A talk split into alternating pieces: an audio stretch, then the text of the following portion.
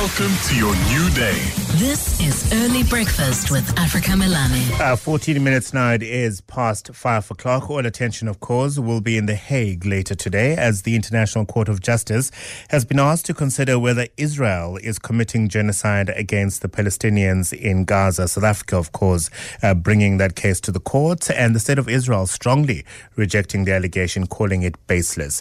Let's try and understand the term genocide, and here to help us with that is the Executive Director for the Centre for the Study of Violence and Reconciliation. She's a human rights lawyer herself, Anna Moyo.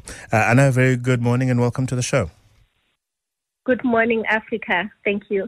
All right. As I've indicated in the previous hour and in the build-up to this interview, we are not considering the merits of South Africa's case. 84 pages were submitted to The Hague to obviously indicate what they'll be arguing. It's less about that. We'll hear from the lawyers in The Hague a little bit later today, and more about understanding the term genocide. So let's start there. What is the legal definition of the term genocide? Thank you, Africa. So genocide is one of the international crimes identified in the international in the Rome Statute, which establishes the International Criminal Court. And the definition of this crime is also very specific. So when we look at genocide, we are looking at a crime that is committed or acts that are committed with a specific intention to destroy either a whole or a part of a national, ethnic, or racial or religious group, for instance. And there are specific elements to this crime. This crime will include, for instance, the killing of members of a particular nation, for instance, or causing serious bodily or mental harm to members of a national group. I think in this case we can talk about a national group or an ethnic group or a racial group or a religious group, or deliberately inflicting on this group conditions of life calculated to bring about its physical destruction, either in whole or in part, or imposing specific measures intended to prevent births within the group, or forcibly transferring children of this particular nation or racial group or religious group to another group. So basically trying to limit the number of people within this group or causing some form of extinction to this group in a way. So what will South Africa have to present to the court later today to prove that? Because Israel might say, we were defending our honor, our name, our state from the attacks by Hamas on the 7th of October. They'll have to prove that the intention of Israel particularly is to destroy the nation of Palestine, for instance. So you have to specifically prove that there is intention to actually destroy this nation or this ethnic group or this racial group or religious group, for instance. So you really have to prove this intention. Without this intention, then the crime really falls away. There are other international crimes like war crimes, for instance, crimes against humanity, which also are possibly or potentially crimes that would have been committed, for instance. But for this particular crime of genocide, you have to prove this intention to destroy this people of this nationality or of this ethnic group or racial group or religious group, for instance. So you really have to prove that the intention is to destroy a nation or an ethnic group or a racial group or a religious group.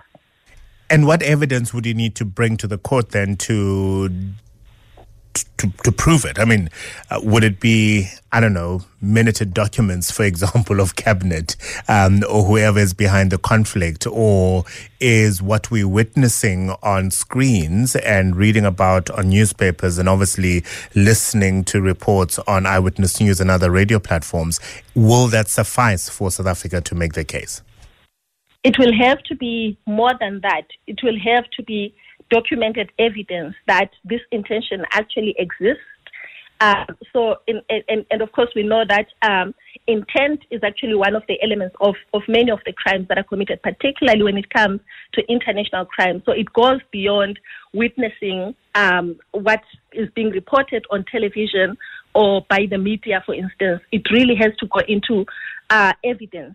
So evidence to prove that this intention actually exists and that the government actually, the Israeli government had this intention from the onset. So it has to be recorded, it has to be shown from the documents, from the instructions that have been given by the Israeli government to actually destroy the Palestinian nationals, for instance, to kill people belonging to the Palestinian nationals with the intention, for instance, to really destroy either in part or in whole people belonging to this nationality.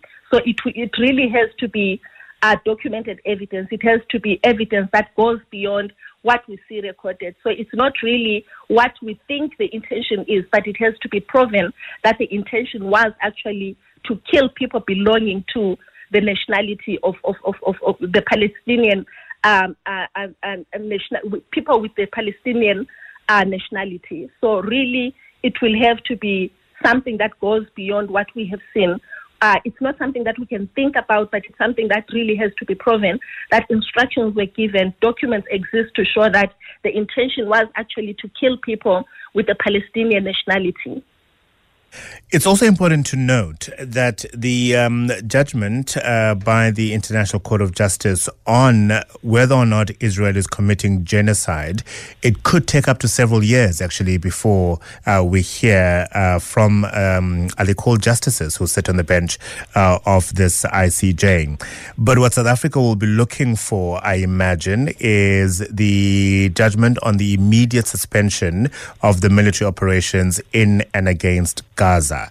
That is the judgment that we can expect, I hope, in a couple of days, couple of weeks maybe at most? Definitely. But actually having to declare specific acts that have been committed against the Palestinian nationals will really take years, as you're saying, Africa, because again, you have to present evidence.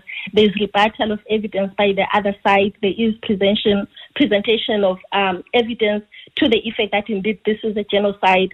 And of course, there is also precedents that have to prove that these acts that have been committed actually amount to a genocide. We have seen the genocide committed, for instance, in Germany against Jews, for instance. We've seen a genocide committed against the Tutsis in Rwanda, for instance, by the Hutus. So there are specific examples that we can draw from, that the International Criminal Court or the ICJ can draw from, for instance, to prove that indeed a genocide has been committed. Yeah. Let's imagine an outcome pertaining to the suspension of the military operations being granted, right, where the ICJ says to Israel, stop bombing and carrying out these military operations against Gaza. Is Israel required and obligated to then suspend the military operation in line with the judgment or the decision of the court? Indeed, when a decision has been given, the country in question, in this case Israel, will be mandated to follow the decision. But we've also seen, for instance, with what is happening in other countries, like in Russia, Ukraine war, that sometimes countries actually do not follow or regard this decision. They would opt, for instance, to continue defending themselves, and as we have seen with Israel, defending themselves, saying that they actually are defending themselves against a specific attack. So, for instance, a decision may exist, but whether it can be followed by a country or honored by a country, that's a different matter altogether. That's really dependent on the state honoring its obligations, for instance, in terms of international humanitarian and international human rights law. But in this case, for instance, crimes have been committed. And again, the state may actually push back and decide that no such crime has been committed. And as we have seen actually in this case, with Israel pushing back on some of this. So whether the decision can be, or the judgment can be honored, is a different issue altogether. But it can be rendered and it can exist as a precedent, and the state can be held accountable, for instance, to implement this judgment. However, whether they can actually do it or whether they have intention to do it is a different matter altogether. Okay. Arguments will be heard later today. South Africa will get their 3 hours to argue, of course, in front of the bench of the International Court of Justice. Israel will get their turn tomorrow. Anna, thank you very much for that insight. Anna Moyo is the Executive Director for the Centre of the Study of Violence and Reconciliation. She's also a human rights lawyer. As always, we welcome your calls. I said this earlier in the week, I will repeat it. It is a highly sensitive and emotional topic, right? And I do invite your thoughts, I do invite your reflections, but I ask, as always, to please do it with a measure of respect and decorum. We want to hear a diversity of views on this topic. We will take somebody who is in support of Palestine, somebody who's in support of Israel, somebody who believes all of this is nonsense, whatever the case may be. But just be respectful in the manner you articulate your opinion. They're welcome on 021 446 0567 or 11 883 0702.